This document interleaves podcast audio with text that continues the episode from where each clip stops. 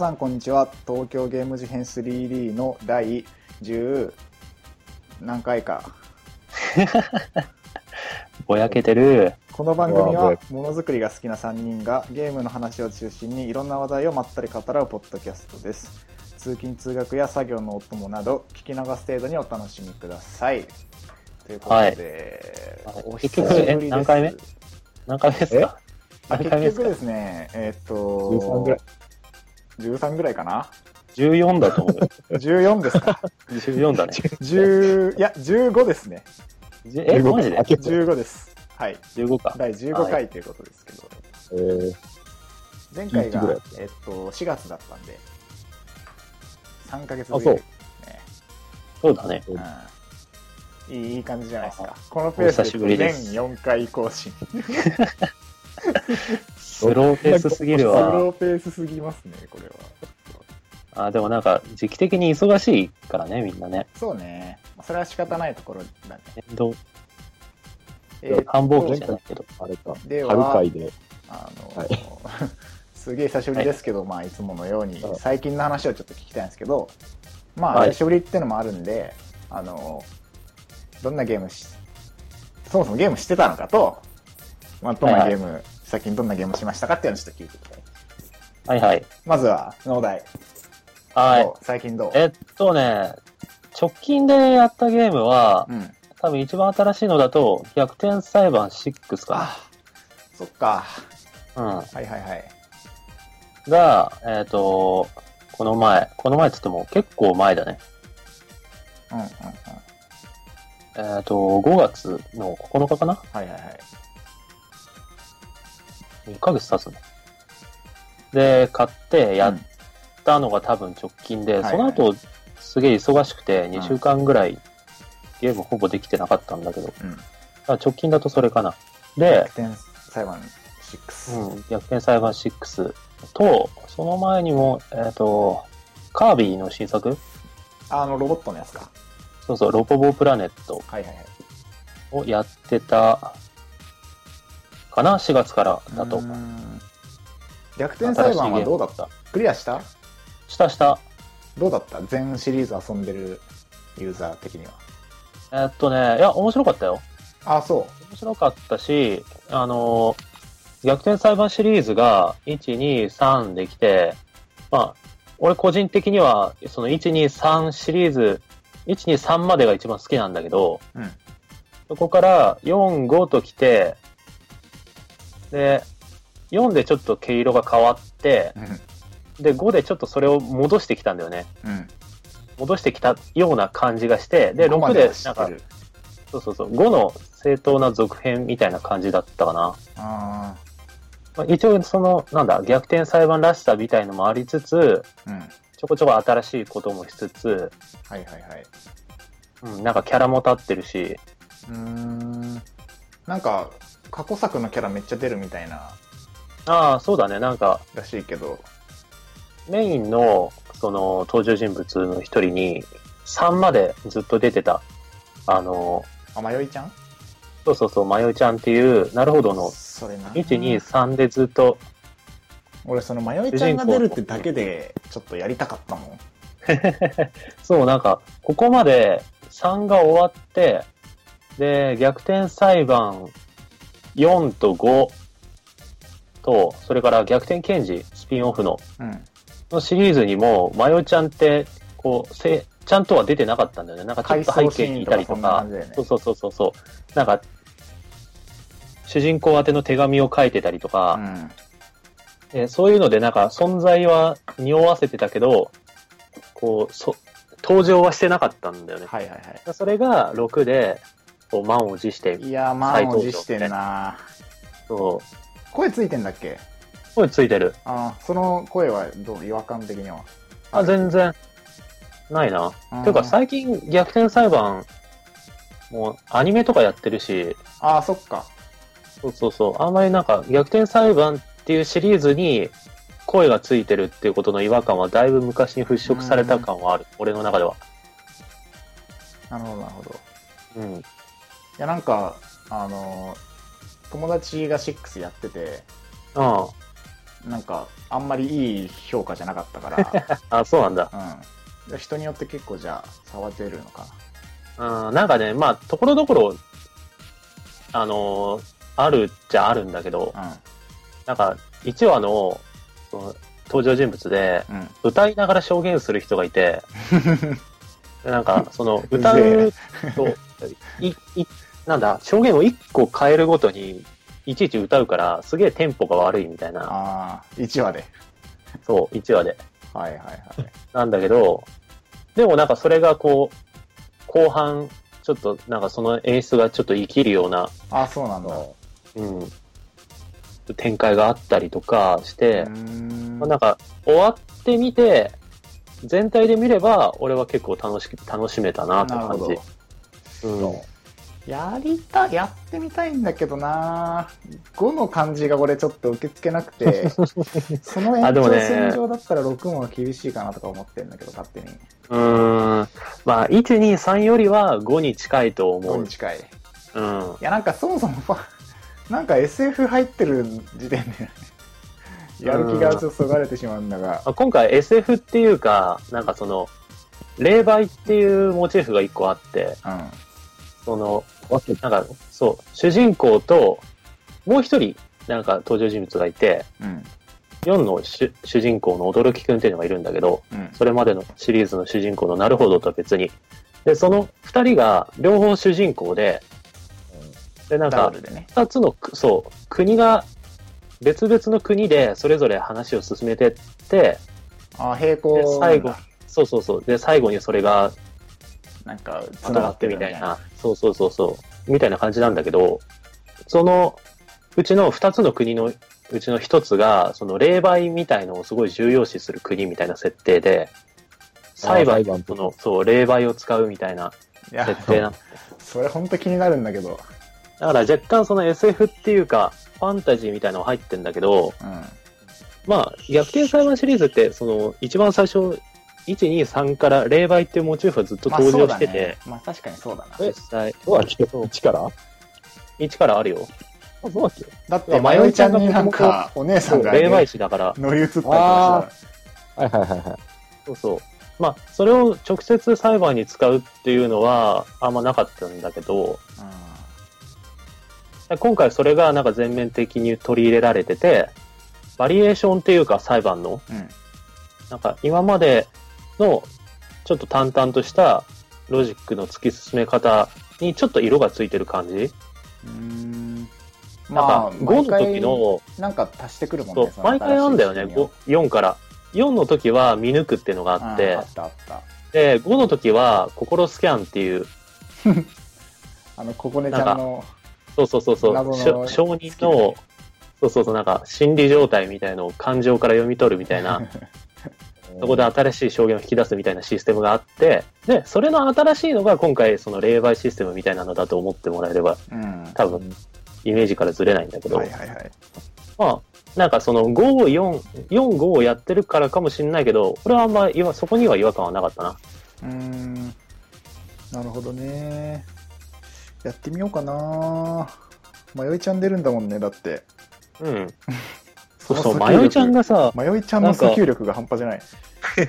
今作でさ、あの、もともと17歳だったか、まあ、そんくらいだったと思うんだけど、1 1、2、3の時、そう。17、8とかだったと思うんだけど、うん、今回28歳で、うんめっちゃアラサーじゃん。え？え、マジそんな、そんな年いってんの？と思って。3から6の間？10年ぐらい10経ってんの？年経ってる。そうそうそう。マジかよ28かマジで？みたいな。そんな、そんな時間経ってんだ、この世界はあ、世界みたいな。へえちょっとね、それが衝撃だった、個人的に。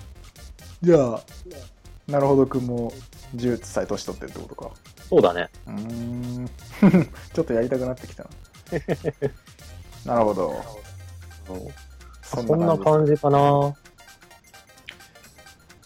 えーっと、ん？これ、僕のあれ？あそうだね。そうだ、地味だよ。ちょっとジミはいはいどう最近ゲームえっと、そんな語ることがないんだけど、アサクリのユニティってやつあるじゃん。ああ、うん。ああれとアンチャーテッドぐらいかな、でかいやあつは。アンチャーテッド4アンチャーテッド。をちょっと聞きたいな。やった？ややってない。ってない？うんアンチャーテッドシリーズ全然やんないんだよねなんか知らんけど。なぜか、うんちょああ、っと聞きたい。興味がある。そう、ね。俺も全部やったわけじゃなくて、うんなんかその、一作目と、多分三あ、違う、一作目と二作目をやったのかな。名前が思い出せないですけど。ぐらいでぐらいの感じなんだ そうそう。で、今回は新しいやつ出たじゃん。うんえー、アンチャーテッド、海賊の、なんとかなんか、パイレーツなんとか えっとね、名前が今すぐ出るけど、えーっと、アンチャーテッドの、海賊の秘宝だっけ？海賊王の秘宝かな？うーん。ワンピースかな。そうそう。なんかまあちょっとごめん。間違ってたらごめんだけど、そんな名前で、うんあの、海賊王が残した宝を探しに行くっていう感じなんだけど、はい。なんか、まあ、今までのと比べると確かに結構言われてたりとか、俺が思ったんだけど、うん。あの、ストーリーがこう、なんていうか、楽しいというか、ちゃんと作ってあるというか、話がちゃんとおもろい。そうそう。なんか今まで別にもう、あれだったからさ、うん。とにかくアクションで、グラが良くて、あの、秘宝を見つけるぜ、イエーイ。シネマティみックな演出でみたいな、うん。たいななんか、今回は、さすがっていうか、ちょっと変わった感じがあれに似てて、えーラストオブアスあその。なんか雰囲気、あの、グラフィックも含め、あとストーリーの雰囲気、ううあの結構カットインとか、天気はないかな。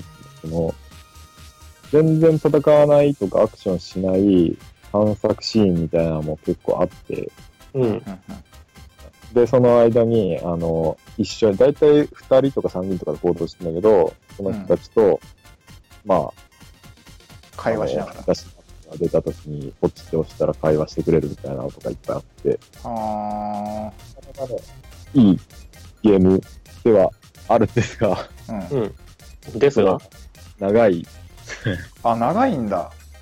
長くて、えーっと、俺16時間かかってる。あーまあでも16時間まあちょっと長いか。アクションゲームにしては長い感じあるね。そう。で、あの、長いって感じる大きな要因が、うん。うん。なんかね、あの、払い回し感がすごくて、多分、まあネタバレなんですけど、うん。ね、とにかくたらい回しされるっていう、この、あ、ここにあるっていう宝が、あ、あるんだって行くじゃん。っうん。ていうのは自分の足で行くっていうよりかはもうその、そういうステージに次の、次のステージみたいな。うん。全然違う国にガーンって行って、で、やっぱない、ね、あ、ここにあるんだみたいなヒントを見つけて、それの繰り返しがすごくて、いつになったら宝見つかるんだみたいな。すごい、すごかったです、そのたらい回しが多分。話がでも面白いんでしょ？うーん、ちょっとね、多いね、たらい回しが。たらい回し多い数回、数回だったら、うわ、話面白い、終わ終わった、ああ、楽しいってなるけど、いつになったら見つかるんだよみたいなボリュームがあるっていうのとは違うんだ。うーん、あボリュームもあって、グラフィックもすごいから、すごい作り込んでるなって感じるあけど、ラストオブアスほどではない。ーうーん。なんか俺友達がやっててさ俺はやってないんだけどなんかうん。これは遊べる映画だわーとか言ってたけどそんな感じなのやっぱ いや、そう、グラフィックはほんとすごい。あの、なんか、そろそろさ、もうグラフィックで驚くとかあんまないじゃん。うんそれでも、どうなってるんだこれ ?PS4 の中でどうなってるんだこれみたいなシーンがすごくある。えうーなんか遊んでる時とデモシーンがこう境目が分かんないとかそういうのもあるのやっぱこの辺はもう余裕で、もちろん。余裕で境目分かんない、えー、全然、全部、繋がってる感じ。シームレス。ラストオブアスは超えた？ゲームとしては全然ちょっとその面白さ的にはちょっと、とか感動とかその辺含め、ただグラフィックは超えてます。うんなるほどあのね、具体的には、その、最初の街から、うんあの、逃げるみたいな結構序盤のシーンがあるんだけど、うんうんその、追っかけられちゃって警察とかに。そこがも今までのゲームの常識では考えられないぐらい、うん。街が作り込んでる割にめちゃくちゃ速いスピードで車で駆け抜けていく。え駆け抜けー、て、すげーっていうのあるのなんかえ、いつロードしてんだよっていう、てかもうわかんねえよみたいな感じ。ええそれってさ、だいたい一本道だったらまだわかるじゃん。ー、うん。ー、うん。もう右左行けるっていう。すごいあっていうー。金のかけ方がちいやー、そう、すごい。すげえな、贅沢だな。そうそうそうそう。ょっとやりてえなあ、でも楽しいかも。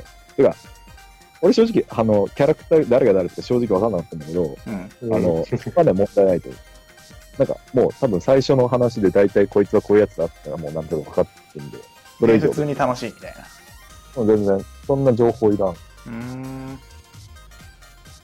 やってみよっかな、はいい、きなり4だけ。そうそうそう。いや、全然あり。なるほど。なるほどな。えー、そんな感じです。はい、ありがとうございます。はい。はいじゃあ、シュワさん。えっと、俺はもう、オーバーウォッチですね。オーバーウォッチか。で、俺なんか多分あんまりゲームできてなくて、ここ数ヶ月。うんやった、うん。本当にオーバーウォッチぐらいしかやってないかもって感じなんだけど、えー、オーバーウォッチを発売日に買って、うん。で、がガチハマりってよりはまあ気、気が向いたらやるみたいな感じで、あんまりこうやり込んだりとかもしてない。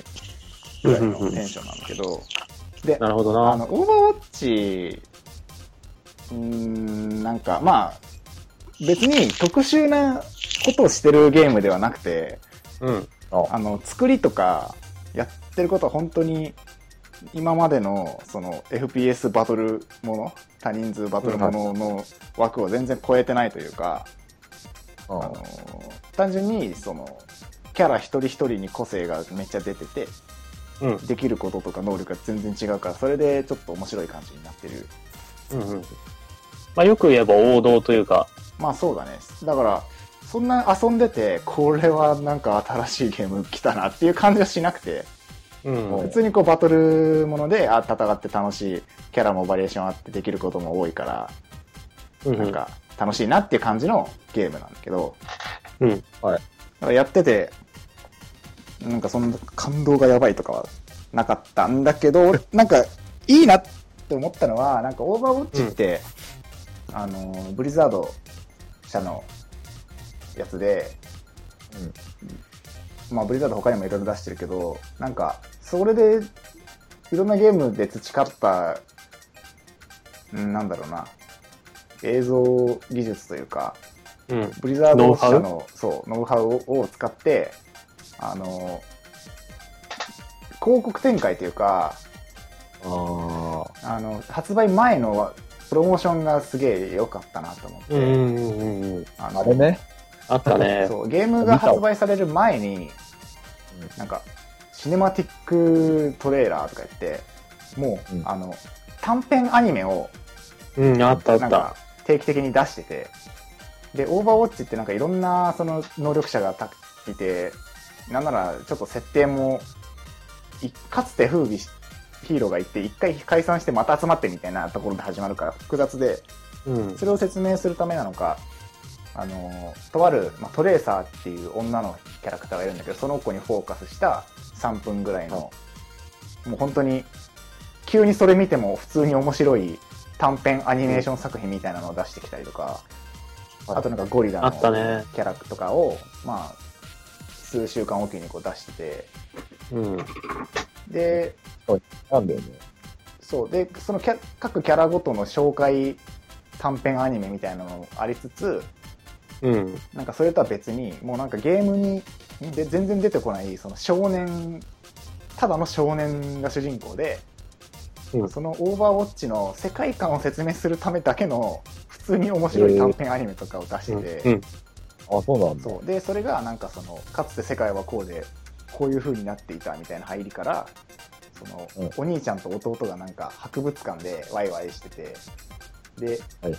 弟がなんかヒーローかっこいいとか言ってるんだけどお兄ちゃんがそんないるわけねえよそんなヒーローなんてみたいな話をしてるとそのオーバーウォッチのに出てくるそのいろんな能力者がブワーってその博物館に集まってきてなんかとある相手も取り合う戦いが始まってそれにその男の子が巻き込まれてででなんやかんやあってその男の子がまあヒーローに助けられたりしてヒーローっていたんだみたいな感じのうん。あの短編アニメがあって、うんでそれ見。それをこう発売前にこう見てたんだけどなんか発売前にそういうのあるとすごいこう、うんゲームが発売した時に入り込みやすいというかわかる。あの、とても良くてですねそれが。うん。あ、あれだわ。あの、スターフォックスゼロ買ったんだけど、うんうんうんあれもなんか、そういうのやってたね。あなんか発売前にあ短編アニメやってた。あ、うん。あったねそうなんかそれがやっぱオーバーウォッチはうまくてうん。多分あれがなかったので買ってないかもしれないなうん。それはもうじゃあ、広告展開の勝利。うん良かったと思うなんかリリースイベントとかもすげえ豪華なことしてたりとか、なんかさ、なんか、どっかの、ファンアート、子供の描いたファンアートを、その、スタッフがガチで描いたみたいな、あなんかファンアートのファンアートみたいなことをしてたりとか、うん。すげえいいいいなと思ってた。うん。そうそれでやっぱそのオーバーウォッチの世界にその発売前から触れてなんか惚れていいなと思ってたところにそのオーバーウォッチ発売されていざゲームプレイしたらその映像作品に出てたあいつが使えるとか、うん。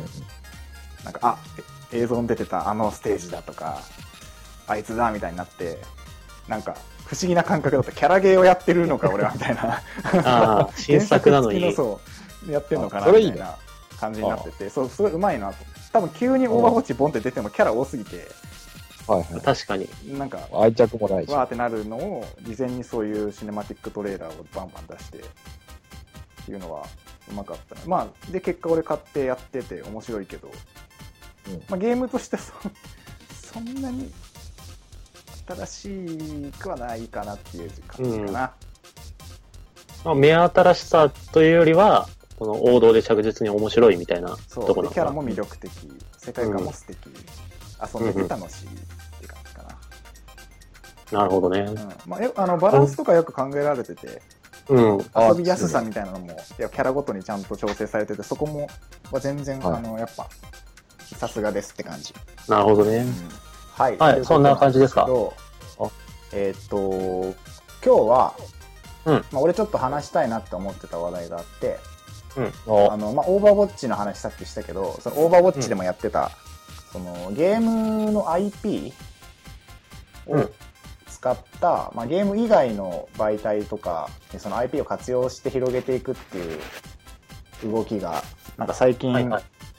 なんか結構あるなと思ってゲームよく増えてきたなと思って、最近よく聞くよね、IP がどうだのこうだのみたいな。その話をちょっとしたいかなっていうお。まあ、どういう状態に今なってんのっていうのと、まあ、それに対して、あれああいうことあったねみたいな話とかこういうこともできるんじゃないかなんかそういう話を膨らませられたらいいかな、はいはまあ、別にゴールはもうないっす。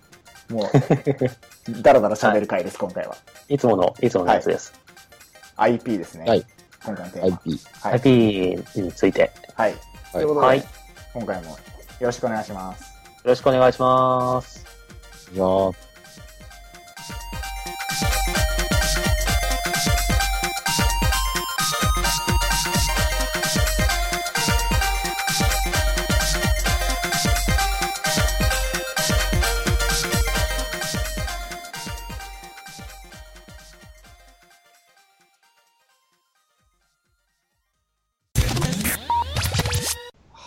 ということで、はい。えーはい。IP IP えっね。とまず最近、そう、はい。IP、IP、新規 IP とかさ、よく。最近よく聞くよいね。ろいろあるけど、IP って何なのっていうところをちょっと、何ですか？うん、説明というか、共通うん。はい。認識を揃えておきたいんだけど、IP っていうのは、うん。あの知的財産権のことですね。うん。インインテレクチャルプロパティ、よくわかんないけど、知的財産権。えっ、と、そうね。財産、あ、なんていうの？物不動産とか動産とかそういうものに対して認められる権利じゃなくて、はい。なんかこう知的財産権。あなんて言うんだろうね、まあそのキャラクターとか権ななんだろう。っていうか、まあ、知的財産そのものってイメージだけど、あそうだね。うん権利っていうよりはまあ、権利のかかるもの？そうだね。うん特定の世界観とかシステムとか、キャラクターとか、うん、まあ創作物とかっていうとまあざっくりだけど、うんそんな感じなのかな。俺の中では版権とかに言い換えるとしっくりくる感じがする。まあ多分そんな感じ。だから、なんかこう IP の活用とか IP、新規 IP とかっていうと、まあその今ま、今まであったやつじゃなくて、新規 IP だったら新しいこう、うん。まあ、シリーズものじゃない新規タイトルってことだよね。そう、新たな IP。新規 IP っていう言い方をすると。うんで、で IP のを活用とかっていうと、まあ例えば、マリオみたいなのを他に転用、転用っていうかまあ使ったりとか、あうん、ポケモンみたいな IP を、あれ、なんはか、グッズにしたりとか、まあわかんないけど、そういう感じ。うん。だからまあ、これから言葉的、にはさ、うん、あの、著作権とかよりも広いね、多分。著作権とか、あの、商標とか、もう全部くる、ひっくるめた感じだね。うん、なのかな？なんか、よくわかんないっす。いや、違う。まあまあ、なんとなくは。そう、まあゲーム業界に。において IP っていうと、まあ、すげえざっくり言うと、まあなんか、ゲームタイトルだったり、キャラクターだったり、うんはいそのゲームに出てくる何かしらの、こう、キャアイテムだったり、名前だったり、そういうもの、ことじゃないですか。うん。それを活用するみたいな。うん すげえバカっぽい。そんな感じですよ。あの、ざっく、ざっくり言うと。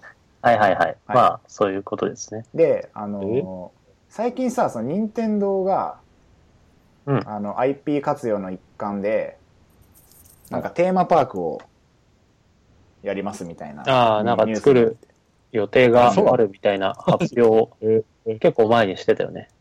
そうなんだい。つだったかな？これは2月ぐらいか。今年の2月3月とかに、うん。えーその任天堂がその自社の IP、マリオなり、ゼルダなりカービィとかそういう IP を活用したテーマパークを作るっていう、作ることを決め、決めたというか合意したみたいなニュースが出てて、え楽しい。リアル任天堂ランド。そんな感じじゃないかな。めっちゃいいじゃん。そう、そういう流れがあったりとか、あと、なんだろうな。さっきのオーバーウォッチの話もそうだけど、なんかゲームのキャラクターとか使って全然ゲームじゃない媒体で展開していくみたいな。のとか、なんか結構もう最近ゲームの IP がゲームから飛び出しまくってんなっていう気がしてて、うん。それなんか結構面白いなっていう。そうななんつうかさ、その、ゲームの、ゲーム外への波及みたいの自体は今までもあったけど、そうだよね IP 活用みたいな、そう、そういう言い方をするのは、するようになったのは最近って話で、例えば、ゲームがアニメになったりとか、漫画になったりとかは、クロスメディア、いわゆるクロスメディア展開みたいのは今までもたくさんあったんだけど、それがより、なんかそういう、なんだろう、アニメとか漫画みたいな娯楽作品同士のつながりじゃないところまで波及してるよねっていう話で、うん。それこそテーマパークとかイベントとかはい、そういうところまで飛び出してる、こう最近はその流れが強いよねって話だよね。はあそうだね。で、なんかさ、その任天堂のテーマパーク作ることに合意したみたいな話もさ、うん。なんかそう作った結果、その、ゲーマーしか来ないようなところだと、多分、うん、終わるじゃん、テーマパークが。うん。だからなんなんとなくだけど、その、やっぱマリオとか、任天堂のキャラクター資産みたいなものが、うん。ゲームやってない人にも、さすがにマリオ知ってるでしょとか、なんか、ゲーム、ゲーマーじゃない人にとっても魅力的なものにそろそろなってんじゃないっては任天堂が判断してあーなるほどねあるはずなんだよね。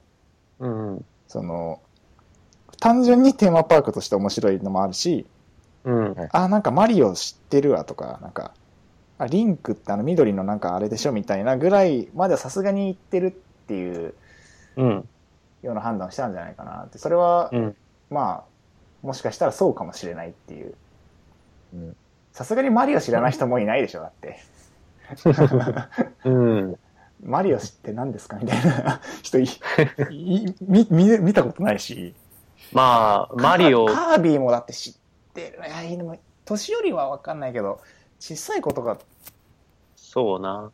今の小マリオさい子ね。カービィ、ゼルダ、ポケモンあたり出したら、まあ、どれか引っかかるよね、みたいな感じで。そうだね。ポケモンはもうだって知らない人いないようなもんだし、それで言うとなんか任天堂ってそういうのが強いというか、うん。なんかソニーとかがそんなことしてもさ、なんか、うん誰も自が知ってるキャラクターみたいなのなんかあんまないうん気がするしね。で、ん任天堂は強い気がする。そう、ゲームやってる人には常識みたいなキャラクターは何体かいるかもしれないけど、そうだそう、ゲーマー的に、ゲーマーはそうかもしれないんだよね。うん。クラッシュバンディクーとかさ、うん。なんか、パラッパラッパーとかね。なんか、あ、そうそうそう、うおーってなるけど、今の小さい子が知ってるか、テーマパークに来るような人たちが知ってるかっていうとちょっとす疑問だし、あそうだね。うん。で、なんかそれって、なんかこう、任天堂が、なんだろうな、ゲームをこう、頑張ってひ広めようとしてきた結果そうなってるというか、うん。ライトユーザーの拡大みたいなのをずいぶん前からやってたしね。それが実ってきてるような気もする。まあ、そのテーマパークの展開についてはってことだよね。そうそうそう。だっまあて、実際稼働してみてどうなるかはまだわかんないけど、でもそこに踏み切れるぐらいの、まあ、確証は得られるあ、ったってこと得られてるのかなっていう話だよね。うんその任天堂で言うとそうそのテーマパークが結構記憶に新しくて、うん。あとなでもこれ IP 活用なのか分かんないけどうん。あやっぱゲームを原作とした映像作品が増えつつあるうん。なって思ってて、うんその世界観とかキャラクターを使って、普通にその単体単体のなんか別の映像作品作るみたいな。うん。うん。スターフォックスもなんかやってたし FF15 かうん。あれなんかもう映画でやるじゃん、そうだね。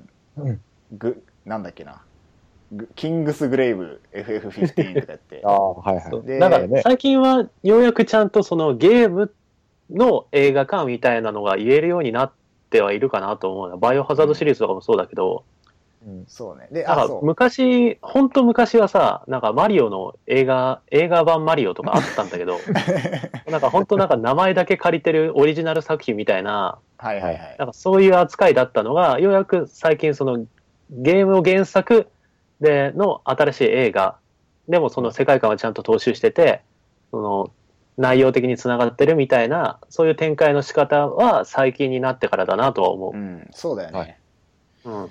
そうオーバーウォッチのやつもやっぱそうだしうん。でそれってなんか ゲームのお表現なんだろうな表現の技術が上がってきた結果全然映像作品だけ映像作品として、うん。あの切り出しても成り立つようになってきたまあそうだよね。昔のあの、8ビットのさ、ドットの画面とか切り出してきても映画にはならないもんね。うんそうあとそれを無理やりこうリアルな何かに改めて作り直してもドットとの差が,、差異が激しくてそうそうそう。同じものだに見えないうんかったから、今までは。はいあの、15のキングスグレーブとかは、なんだろう、その FF15 の CG 技術とか、うん。なんか CG の肌触りというか、見た目が結構やっぱ似てて、うん。多分キングスグレーブを例えば見て、うわ、おもろかったなって思ったり、逆あともう一個なんかアニメ作品とかも F15 なんか出してて、なんかそういうの見て、こう、ゲームやる前からこう、その世界観を好きになってもらって、うん。で、じゲームやったらなんか、ああ、あれだとかさ、あこここだみたいな、なんか、オーバーウォッチと同じような仕組みに15もななるのかな、みたいな気はちょっとしてて、はいはいはい。それはなんか結構俺はいいなと思って、なんか、なるほどね。どっちが先なのかよくわかんなくなってくるけど、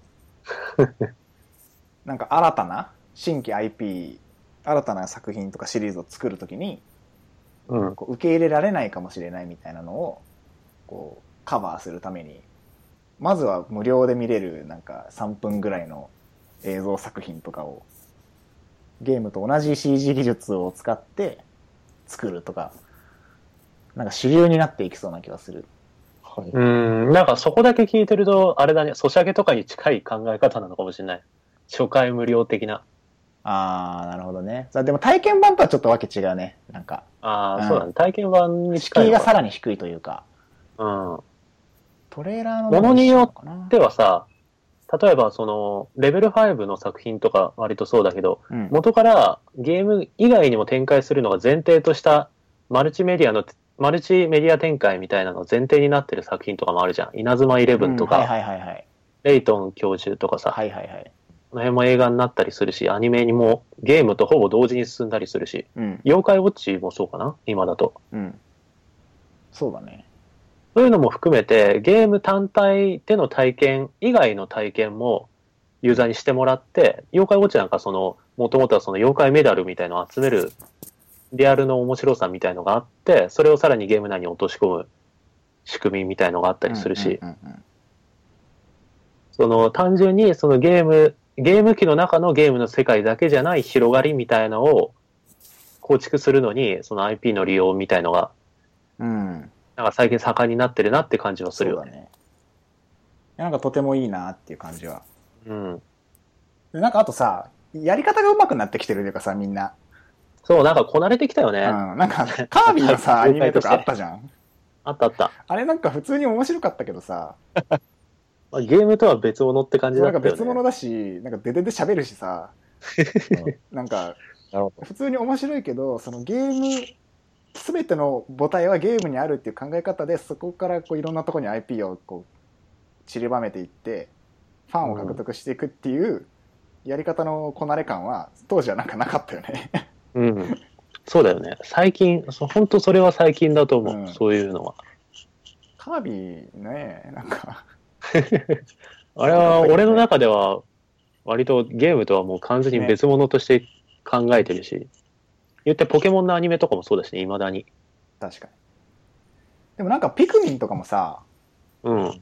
あのあのぐらい映像綺麗になってきたらもうあのままなんか短編とアニメとか作れそうだしねあの、ちっちゃい、ちっちゃいっていうか短編アニメ自体はもうあるよ。ああったのかうん、あるある。知らなかったじゃわそれえっ、と、ピクミン3が発売された時かな？にあ公開されて、えっ、と、ショッピングチャンネルか、ニンテンドーチャンネルかなんかで限定公開みたいな。あああちょっと覚えてるかも。なんか宮本さんが嬉しそうにそれ紹介してるの覚えてるな。そうそうそうそう。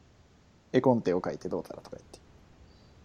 あみたいのはあったりする。まあ、それも、あの、どっちかっていうとゲームやってる人のおまけ要素的な扱いだったけど、うん。それがメインで映画になるようなことがあったら、それは、あれだよね、IP 活用というか、外に出してる感はあるよね。うん。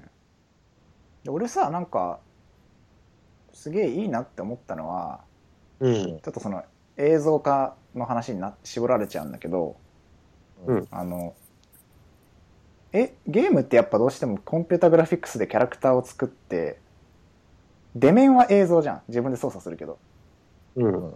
動く映像みたいなでその見た目その見た目っていうかキャラの造形とかなんか表面の感じとかそのまま映像作品で見れるのがかなりでかいなと思ってその映像作品と実際にプレイしてる自分プレイ画面の差がすげえうん。ないなんかあれでしょ、うんその、実写化とか、漫画の実写化とか、ゲゲームの実写化とかよりもっていうことでね。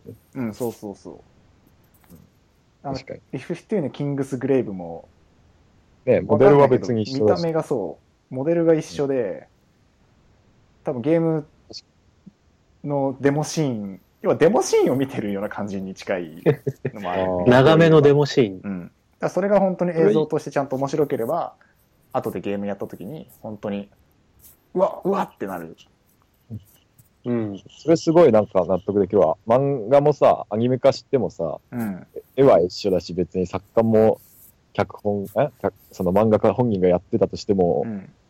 違うし、全ちょっ然。とやっぱ違いが出るもんね、そうそういう、いいね。3D ゲームが 3D 映画一緒と一緒だわ。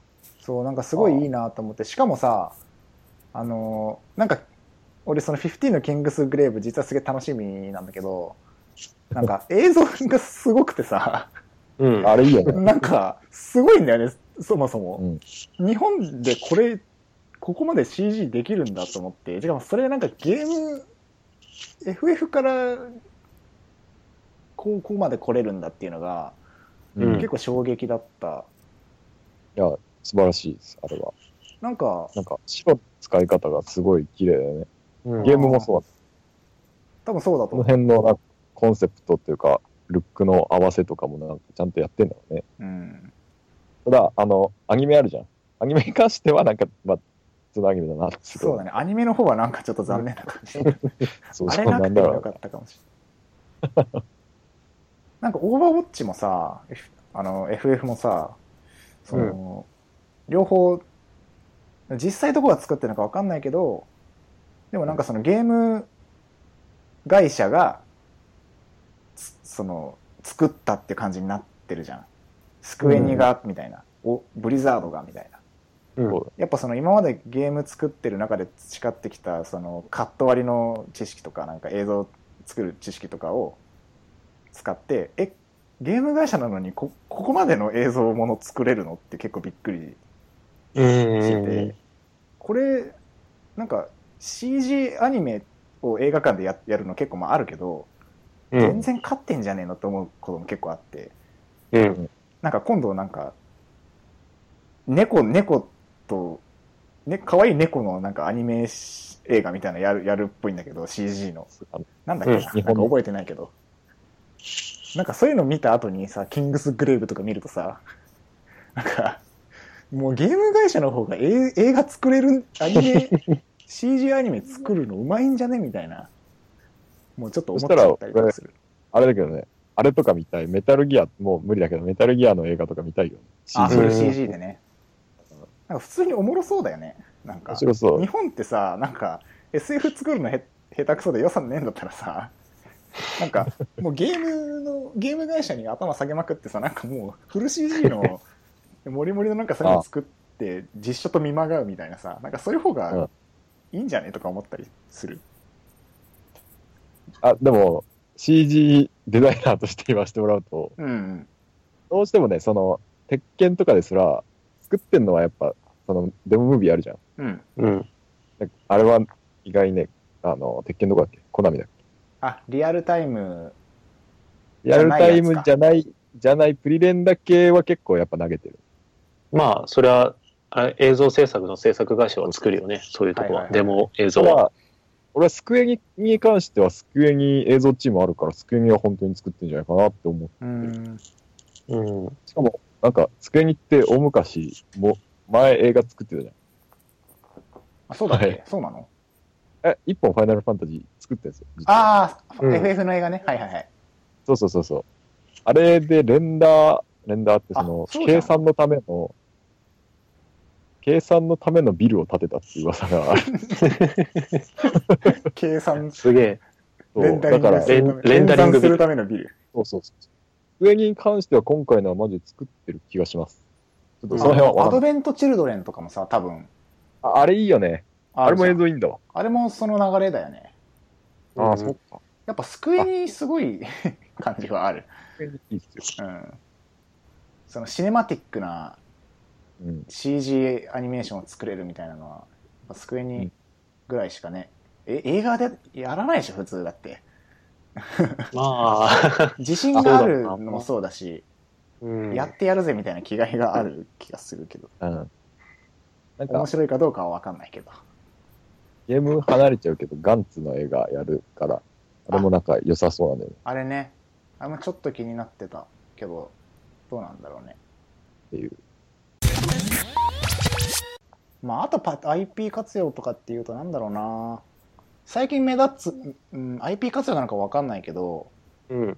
なんか車の CM にやたらゲームの曲とかが使われるあ IP あ、なんかコラボしてたりはするよね。なんかさ、うん FF だったりモンハンだったりなんかチョコボだったりなんか、うん。あ、モンハン、モンハンの、モンハンしてたね。モンハンコラボしてたね。ねえそれってさ、コラボなのただ曲が使われてるだけなの？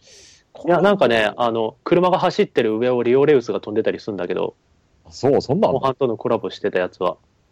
あとなんか、マリオカートとベンツがコラボしてたのとかもあるし、あった。うん。それはね、あの、ベンツ、ベンツの車がマリオカートに出てきたりしたんだけど、あ完全にコラボだね。うん。まあでも、なんだろう、モンハンの方は多分 CM にモンハンを起用したってだけだと思うな。だけか。うん。なんか、あの、ゲームの IP ってさ、うん。その、I、ゲームの IP を使うことで得られるメリットって、ゲーマーを獲得することにしか使えないんじゃね？とかってちょっと思うんだけど、そのモンハンの IP をホニャララがし獲得しましたってなったとして、うん。じゃあその IP をなんか使おうとするじゃん、何かしらに。うん。それもゲーマー、ゲーマーにしか刺さらない。うん。あれは？あの、ほら、ライトニングさんがさ、モデルになってたやつ。ああ飛んで、しょ？ビトン。ビトンのやつか。ビトンあれは多分さ、その、単純な、まあ、CG の画面としての綺麗さ、うんライトニングさんっていうその美人の姉ちゃんがシャネルの バッグを持ってるみたいな。みたいな。でもあれは多分一般人も通じる、なんだろう、そのビジュアル的な力はあったと思うよ。ああ、そう。あ、なんか、その、なんでライトニングをそのモデルとして起用したのみたいなインタビューに、うんうん。うんなんか答えてるのがあって、うん。ちょっと詳しく文章を覚えてないんだけど、言ってたのは、なんかその、ゲームのキャラだとか、うん。FF だからとかそういう話じゃなくて、うん。ライトニングという一人の女性のうん生き様とかなんか、人間性が、なんかうちのモデルとして適切だったからみたいなうん答えをしてて、えーなんそれだからあれだよね、そういう、なんか人ゲームそうそう、なんかゲーマー向けの IP 活用じゃない側面だよね、それは。そうだね、うんだそう考えるとちょっと嬉しいというか、うん。はなんか、そのビトンのその、決める人たち。そうだよ、なんのか、あの選択肢の中にゲーム文化っていうのが入ってたそうそうそうそうゲーマーとしてはなんかこの、社会的な一定の地位を得たみたいな、ちょっと嬉しさみたいのあるよね。新宿のあのビジョンとかにねライトニングドーン出てて おお思わず写真撮っちゃう。うん。そういうのはあると。とかもそうだね。あと何だったかな？カフェ？カフェあるじゃん、よくゲームの。ちょっとわかんないけど。ゲーム、ゲーム、ゲームカフェ。うん、ゲーム、ウィーダーの酒場とか、そういうやつでしょ？あっていうのかなそうそうそうあそうと、カプコンバーとかそういう？はいはい、はい、そうそうそうそうそう。それも IP なのかな ?IP 活用。まあ、まあそうそうなんじゃない？そうかそうだねまあでも完全にゲーマーにしか刺さってない。そうだね そうだね。それはゲーマーにしか刺さってないな。まあそういう方向もある。やっぱ徐々になんか認知うん。されてると捉えるのかなんかゲーマーは狙いどころだと思われてんのか どっちかいや、なんか単純にそのゲーム文化みたいのを知って育った人たちが今そういうのを作る前線に出てきてるんじゃないかあそういうことねなるほな。うん。30歳40歳とか、今そういうのを最前線で作ってる人たちの中に原体験としてゲーム文化っていうのが、あると作る側が作る側の選択肢にゲームが入り始めてきてるそうそうそうそうそうそう。そうそ攻める。ユーザー層に。そうそうそうあなるほどね。しっくりきた。そていうのはあるとあれかな。そのアイその任天堂のテーマパーク云々とかもさ、うん。うんそのテーマパーク運営する側のなんなら発言力うん側のあるところに、やっとゲームの理解がわある人が入ってきたとか、うんそういうことなのかもしれないねそういう面もあるんだろうなと思う。確かに確かにそれで言うとなんか他にもそのロジックで可能性がある活用方法がうんなんか。思いつきそうだね、たくさんあると思う。それこそ広告、なんかそのライトニングさんの広告とかもそうだし、うんそういう方向での活用もできるだろうし、映画、映画、まあ映画は、まあちょっとわかんないけど、うんうんうんテーマパークとかイベントとかにそういうゲームを起用するっていうのは全然あると思モンハンとかねやっぱなんかう。うん。体験ユニ U- USJ とかあったっけ？なんかモンハンあった気がするなあったね。っていうか、モンハンに関してはね。もうあれだよ。ああのー、モンハン旅館みたいのがある。モンハン旅館。そうそうそうそう なんか、そう、なんか、あの、その、旅館の中に、旅館だかホテルだかの中に、なんかその、モンスターを模したオブジェクトがあったり、その、ご飯が、その、ゲーム中に出てくるご飯になぞらえたのになってたり、まあ、あと普通に Wi-Fi 完備でゲームもできるみたいな、へえ。そういうのが全部なんかひとまとめにした、そう、まあ、ツアーみたいなので、でそういう旅行会社にアプローチしてる例もある。うーん。うん、観光とかイベントとか、クライアント側にやっぱゲームへの理解がある人がうん、出てきたまあいるんだろうねっていうのはあるのかもね。うん。なるほど。それこそ、あれかもよ。そのうち、なんか今さ、なんだろう、こち亀とかウルウルトラマンとかを町おこしに使ってる町とかあるけどさ、うん。うん。駅出たところになんかそのここち亀のりょうさんの像が立ってたりするところあんじゃん。うん。はいはい。ゲゲゲの鬼太郎とか。うん。そういうのになんか近いゲーム、それのゲーム版みたいのができるかもしれない。ああ。ゲームキャラで、ゲームの IP で町おこし。そうそうそうそそれさ、今なんか、ルートレターっていうゲームが出てるの知う。ほうってる？ほうほう。いや、知らないな。あれえっと、初めて聞いたアドベンチ。ャーゲームで、うん。うんあの、ラブプラスのキャラデザやってる人が、あー、ラブ、うんうんうん。ちょっとこうミステリー系のうん。ア。ドベンチャーゲーム、まあギャル、ギャルゲーっていうほどギャルギャルし、ギャルギャルしてない、ギャルギャル。うん、ギャルギャルしてない感じの、まあ、うん。読み物謎解きアドベンチャーゲームみたいなのあって、それが完全に島根なんだよね。あの、おう。も 島根？う、そう、あの、あれ島根が、スステージじゃなくて、舞台が。シャープマーカーネオ。で、なんか、あの、土地名とか、出てくるお店とかも、結構本当にあるやつを使ってて、はい。なんなら人とかも結構キャラデザ似せてたりとか、実際にいる店主の顔とか。はいはい。そ、え、そのレベルで？すすごい。いや、本当にでれ、は。あのー図書館の館長とかわ、なんかそういうやつ、そういうの。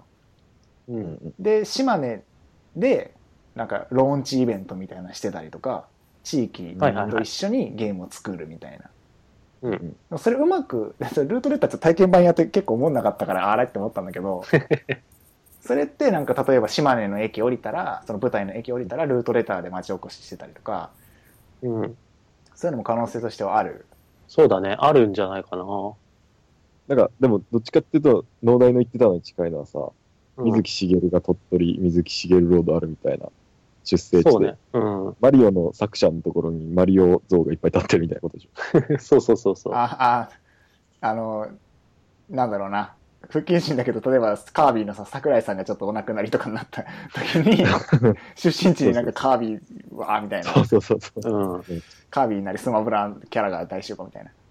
それもありかとかまあ、その、アサヤが今言ってる感じだと、もうどっちかっていうと、アニメとかの聖地巡礼とかに近いニュアンスなのかな。そうだね、そうかもしれない。ラブプラスとかだと、なんか、その、実際にそのゲーム持って、なんか、日本全国いろいろ行くみたいなシステムあったけどさ、あの、やばいシそういうのもステムね。含めて、あれすごかったよね。それこそなんだろう、ポケモンだったら、ポケモンスタンプラリーとか結構前からあるし、はいはいはいはい。ああ、電車の。そうそうそうそうそう。まだでもやっぱりそういうアニメとか漫画のニュアンスが近いから、近いというか多いうん。イメージが強いから、そこになんかもっとゲームが食い込んでいけたら、いいね。あれかなとか思うけどね。そうだね。いや、なんか、やっぱ前に比べてそういうの増えてきてる感じはやっぱしてて、うん。個人的にはすごいいいんだけど、なんかや一方で、失敗した時にさ、すげえ悲しくなる。うん。任天堂のテーマパークなんて、廃れたらどうしようって。それ思うよね。悲しくない？なんかマリオの着ぐるみ、客が全然いないのに園内歩いてるみたいなさ。すげえ、ねすげえ汚れてるとか。うんそれこそだってディズニーランドばりに成功しないとさ、そうだよね。難しいじゃんテーマパークって本当に、博打、うんうん USJ の一角になんかそのコーナーができますとかとはやっぱ。話が違うわけじゃん。一個テーマパーク作るとなると。ちょっとイメージしてみる？任天堂のテーマパークってどんな感じになんだろうっていう。マリオカートでしょ。ああ、それは、それ楽しそうだね。ゴーカートゴの枠。でマリオカート。なんかジェジェットコースターものにはさ、何が適用されるかね。ジェットコースターに、あの、マリオのロケット。スターフォックスじゃない？ああ、スターフォックスか。いいね。なんかドンキーコングのトロッコとかああ、それもありかあーめっちゃい。い楽しそうかも。うん。ワニとかいるわ、なんかすげえ楽しそうじゃない？めっちゃ楽しいよゲーマーは絶対楽しいんだよな。うん。でも、どうなんだろう。プレイできねえじゃねえかっつって、逆に。プレイいや、がもう、なんかそれは、あそこに行けば、その、タイトルのなんか特別な何かがもらえたりとか、ああ。なんかピクミンとかもさ、うん。楽しピクミい。楽しいどういう感じことができそうな。なんか、あ It's a Small World 的な？そうそうそうそうそう。そういう感じね自分がすげえ小さくなった感じになって、ああ、いいね。それやりたいよね。あ それ楽しそうだね。うあなんか、食われてなんかの生き物の腹の中腹が中入るみたいな。いいね。あ、いいなありそう。楽しそうだな。カービィとかもなんかあるかなカピービィカは、ービィはねカービィ何？うん。あんまり思い浮かばないな。テーマパーク、任天堂のテーマパークできてカービィが全くないのはありえないじゃん。カービィはレストラン。あどうなんだろう。カービィって版権はハルケンなのかまだ。あ、そうか、そうなのかな。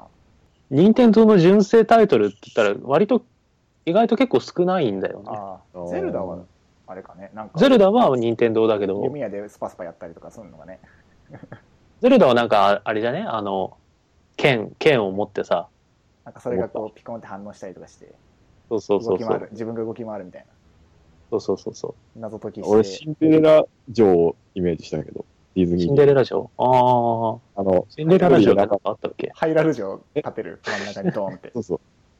で、あの、一人選ばれてマスターソード抜いて倒すみたいなやつ。ああ、それ面白そう。うん、来場者の中からあ、あ毎日一人ランダムで選ばれるみたいな。あれじゃない？なんか、ゼルダさ、リアル脱出ゲームみたいな感じで、あ、謎解きだうん、あ、いいね。あると、ああ、いいね。クリアしたらあの効果音、テレレレレレレレンってなるとか、あ、いいね。宝箱開けるときに効果音なるとか。なんか楽しそういえばなんか謎解き脱出ゲームみたいのもさ、うん最近すごい IP いろんなとこからあ、そうだね。あれしてるよね。逆転裁判とか、うん、なんか何かまあゲームじゃなくても漫画とかとなんかとコラボしたりとかさ、楽しそうすげえしてるイメージ。弾丸論破とかあったわ。弾丸論破とかもあるし。ちょっと行ったことないから中身は知らないんだけど。まあなんかやった人の話だとそんなに原作関係ない感じだったらしいけど。あ、あの、おおめかしで使われてるみたいな。デコレーションだけに使われてる感じか。うん。まあ、そうなっちゃうよ。それは。それちょっとじゃあ、任天堂のテーマパークでは、ガチでガチゼルダ謎解きやってもらう。やりたいな。あ とあの、ライフが減って。ファースト、任天堂のファーストでなんか、えパルテナとかなんか、あパルテナ、パルテナ、パルテナか。まあ、元の版権は任天堂なのかなえあのー、プーさんのハニーハント的な？なんか乗って、それがこう動い乗て、まあ、レールシューティングだもんね。そうそう。で、なんか、わーって敵が出てきたやつピンピン撃つみたいな。で、パルテナから指示来るみたいな。ありそう。いいね。楽しそういいね。メトロイドそうだ。メトロイドもメトロイドは、もうシューティングじゃね？シューティングか。4D シューメトロイドは、あれはそれこそさ、何今からやるんだったら、あれだよ、ヘッドマウントディスプレイつけて、あ、すげえ大掛かりなあそれいい。ー楽しそバーチャル空間歩いて、う。リドリーことうか。敵バンバン撃ちまくるみたいな。そうそうそうそうそあーあ、ああの SF っぽい、SF だしね、メトロイド。合ってるな、それ。B フィットの上で足踏みして進むみたいな。う。それは家でできるそこで。活用するんだけど、B フィット。ああ、なんか楽しそうなうん。楽しそうじゃん。しかもそれできるでしょ。いつか。普通になんかルイージマンションのさ、うん。ああ、ホラーアトラクションみたいなのもできそうだし。いいね。お化け屋敷。なんか楽しそうだぞ。マ リオのね、着ぐるみとかいっぱいいるんでしょ、この辺に。着ぐるみいてほしいね。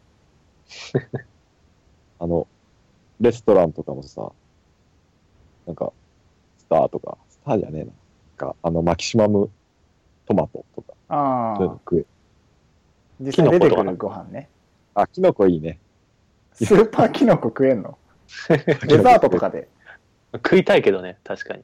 あるなら。楽しそうだななんか屋台とかもさ、そういうのあるとあ楽しいかもね。ゲーム。に出てくるアイテムを売ってる屋台。いいね。それこそゼルダっぽくない？それだったら。確かに。なんか赤い薬とか売っててほしい。あいい。あと、お面。いいね。あ、お面か。お面、ムジュラの仮面とか売ってたら被りてえないいね。それ被ってあの、水着で言うとこの耳みたいなのそうそうそうそう。うさぎマリオとかね号とか。マリオボーいいね。ああ、楽しそうだな超楽しそう。あ超の、楽しそうじゃん。いけるよ。あの、サンリオのさ、うんピオロランドあるじゃん。あるね。あれですらもう、まあ、未だに人気だから、もう、任天堂が全然いけるでしなんかいけるかもね。ょ。楽しいよ。だから、あんま知らない人でも楽しそもそもアトラクションとして楽しくなってればうん。嬉しいけど、まあ、どうなんだろうな。実際、わかんない、ね。リアルな話をすれば、なんとなくそのマリオの顔がついたジェットコースターが回ってるとか。辛い。なんかおめかし程度に任天堂の IP 使われてる。ちょっとなんか食、食堂っていうか、なんかレストランみたいなところが、ちょっとなんかそういうデコレーションがしてあるとか。なんかちょっとカービィのイラスト描いてある旗みたいなのが刺してあるみたいな。刺してあるとか。トイレは普通のトイレ。それ、残念すぎるな。そういうのだと嫌だよね。やだね、それはね。うん。どうせならゲーム機持ってってなんかできるやつがいいな。3DS 持ああ、ってって。そうだね。そういう連動はありだね。うん。なんかと、そこでしか落とせないすげえ簡単な、なんかアプリケーションとか落として、うん。3DS でそれ触りながら連動していろんなとこ行くみたいうな。ん。それこそさ、今もう、ほら、任天堂もさ、あの、なんだ、iPhone とか、あ、そっか、スマホアプリでいフォンアプリけるね。とかに、今一応出てはいるから、そっかそっか。ああ、いいな。なんかアミーボタッチする場所とか全アトラクションにあったりとかする。そうとかさあ、ね、そういうのあるといいよ。楽しみだね。アミーボ持ってってこうピコンとかやって。あーなんかいいじゃんその例えば、入り口でなんかその、ポケモンのフィギュアみたいなのを持たされて、うんまあ、ポケモンは任天堂のじゃないけど、まあ、れ例えばね、うん。そういうのを持たされて、で、なんか何かのアトラクションやるときに、チェックインみたいな感じでピッピッピッって置いておくと、それ出るときに、その、なんだ、体験したアトラクションの数によって、なんか違うキャラクターになるみたいな。はいはいはいはい。全部コンプリートしたらすげえ強いキャラになるみたいな。でそれを家に持って帰ってゲームで遊ぶとか。ああ。いいな。その、ゲーム機と連動するっていうのは、やばいね。てか、それは多分、そういうゲーム、ゲームの会社が作る、なんだ、テーマパークじゃないとできないことみたいのをそうだ、ね。ぜひやってほしいなと思やっぱなんか、そうだね。ゲーム会社だからできる遊び心とか、う。うん。アトラクションとかがあると、いいな。どうせならその場で終わらない体験としてね家に帰ってゲームでも何かできるとか、そういうのがあるといいな。確かに。逆に、あの、一本 RPG を作って、最終ステージがそのテーマパークみたいな。もうい行かないといけない。行かないといけない。急になんか、そっちラストステージは行ってください。テーマパーク行ってくださいとか言って。まあでもだからそういう、なんだ、任天堂をラン、リアル任天堂ランド的な、そのテーマパーク向けのアプリとかソフトなりを作るってことだよね。そうそうそうガチでいいね。ゲーム会社が。楽しそそれはそれで面白そうだう。けど、ね楽し。そうだなまあ、できんなんかでも、ほっとくとさ、Wii パーティーとかさ、はい任天堂ランドとか、ああいう感じになっちゃいそうだから、まあ、いいんじゃないですかね。際どい感じになっちゃう。ほっといてないんかいですそ、その、なんだ、せっかく遊んできても、その Wii パーティーでその、そういうなんか、キャラが使えますとかになってもあんま魅力ねえなとは思うけど。中途半端にやってほしくないね、確かに。うん。そうなんかガチで一本、そのテーマパークをテーマに、モチーフにした新作、新 IP の、新規 IP のゲーム作るとか、あそのレベルでやってほしいなと俺は思それはすげえ面白そうだね。う。うん。今までにない。そういう楽しさがああるといいなあ、確かに。テーマパークだったら。わなんか夢広がるな。早くできねえかな。多分まだ全然具体的な話は上がってない。うん、全やることに然ないでしょ。やることにしただけ。うん。えー具体的なのはまだ全然。でもなんだっけ、USJ とだっていう話だっけ？あーあ、それはわかんねえ。そこまで覚えてない。。運営会社と合意。うーん。え、何月？それの発表は2月に。うん。もなんかさ、ちょっと勘ぐっちゃうね、その、決算前にさ、そういう、言うとさ、なんか、株主に向けて印象よくしたい。そう。まあ、ていうか、それはあるでしょ、実際。まあまあ、そうだね。本当にやんのかいっていう。やっぱそうだね。ユニバーサルやってる、運営してるところとうん協力するみたいなあ、じゃあいいね。話じゃあいいでユニバーサル結構そういうコラボというかなんかうん。結構やってるもんね。やってるから、最近めっちゃ伸びてんね、ユニバーサル。なんかディズニー超えたんだっけ？来場者数。お、マジで？そうなんだ。なんだっけ、なんかが超えた。えー、もうだってなんかもうさ節操がないというかさ。なんかもうコラボしまくりごったにみたいになってる。ユニバーサル関係ないじゃんもうだって コスプレこしてるのキャラ人たくさんいっけまあね 来場者なのか、係員なのかわかんない。確かにシュレック 4D とかもなんか、お前ディズニー側じゃないのみたいな。こっちなんだっていう。いいっすねちょっと夢が広がったうん。IP、夢ある。IP 活用夢ある。なんかそういうリアル、娯楽の中だけで終わんない、そのリアル方向へのうん展開が期待されますねっていう話ですね。その期待されますね 期待してこしてます俺らはそうこれからどんどん出てってほしいなっていう感じ。あとやっぱゲーム俺やっぱ思うのはゲームの技術をそのまま転用して映像作品にしていくっていう流れはうん。なんかちょっと主流になる気がする。これから。まあ、それぐらい、それをしても遜色ないレベルまで、ゲームの方も技術的に高まってきてるっていう話なのかな。あと動画の敷居額もかなり低いというか、うん。YouTube とかもあるだろうし。トレーラーなんだっけ、トレーラーの範疇を超えたトレーラーみたいなうんうん。もみん。な見る増えてくるのかな。気がする増えるといいな。まあ、よ予算、なんかゼルダもさ WiiU 発表されたじゃん新作ああ、そうだねあ。れもなんかその CG だけで短編アニメとかやってきそうな気がするうん。任天堂のキャラって基本喋んないからな。あそっかスターフォックス特殊だもんねうん。それはあるなうんあでもリあれだよ WiiU のリンクボイス入るからね今度ああ、そうだった。ボイス入るんだ。まあ、ただリンクはペラペラ喋んないとは青生さん言ってたけど、うんうんうん。一応声は入るみたいだね。えー、リンク、リンク。目を覚ましてっつって。声が入ってあれなかなると思った。なかなか、なかなかに衝撃的というか、ちょっとシリーズ的にはブレイクスルー来たね。ね。逆にもう今のなる、今の時代になると、ボイスとか入ってない方が不自然なのかな。うんそうそうかもね。海外とか意識するとやっぱそううん。の可能性はある。まあ、できればなんか造語をペラペラ喋ってほしいけどねやっぱうんうんうん。日本語言語を喋られるとなえる ゼルダシリーズにおいてはせ世界観がつながっちゃった感ある。うん日本と。そうなんだよなまあまあまあうん。それはいいとして IP 活用はい。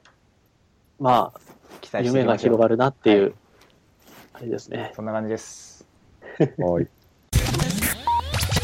はいということで第14回、15回15回。話しましたね。話しましたね。3ヶ月ぶりに2人と話した気がする。そんなわけはないか。でも、久しぶりになんかこういう話をした気がする。うん。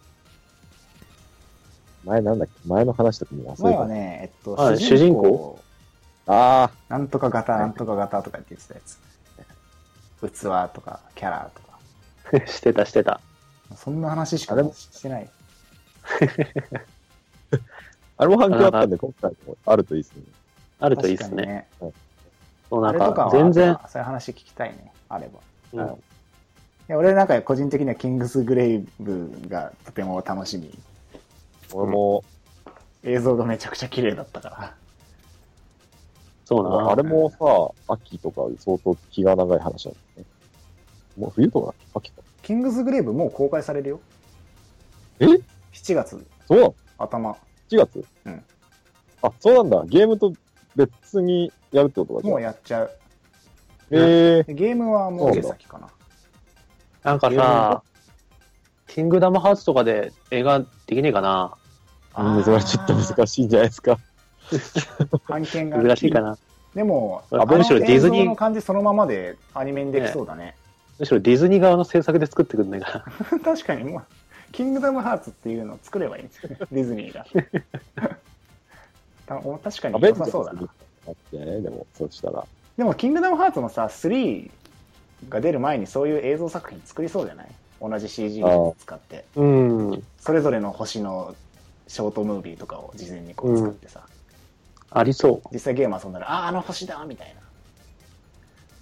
あのあティザーで見たとこだ。そうそうそう。真剣ゼミでやったとこだ。そのロジック。予習して、予習ね。じゃあまあそんな感じで、はいはい。今回は締めていきます。はい。はい。えー東京ゲーム事変 3D では皆様からのお便りを募集して、これ久しぶりに読んだな。お便りを募集しています。え ーハッシュタグゲーム事変を添えてのツイート、またはメールアドレスゲーム事変 gmail.com に気軽にお送りください。えースペルは GAMEJIHEN ゲーム事変です。えっと、また iTune でのレビューも随時募集しています。番組の感想やご意見、質問などどしどしお送りください。お願いしまというす。ことです。はい。久しぶりに話せて僕は嬉しかったです。同じくうん。次はいつなるかわかんないですけど、めっちゃ速攻で16回が決まるかもしれ来るないし、かもしれないし、はたまたまたちょっと間が空くかもしれない。不定期ってそういうもんだから、うん、なるべく配信したいけどね、そうだね。頑張っていきましょうよ。はい。うん、夏だしね。はい。そうだ、夏だね。夏だから。夏だしね。はい。ということで、はい。はい今回はそんな感じで 終わりたいと思いま。こんな感じですはい。ありがとうございました。ありがとうございました。それでは皆さんまた次回お会いしましょう。さよなら。さよならさよなら。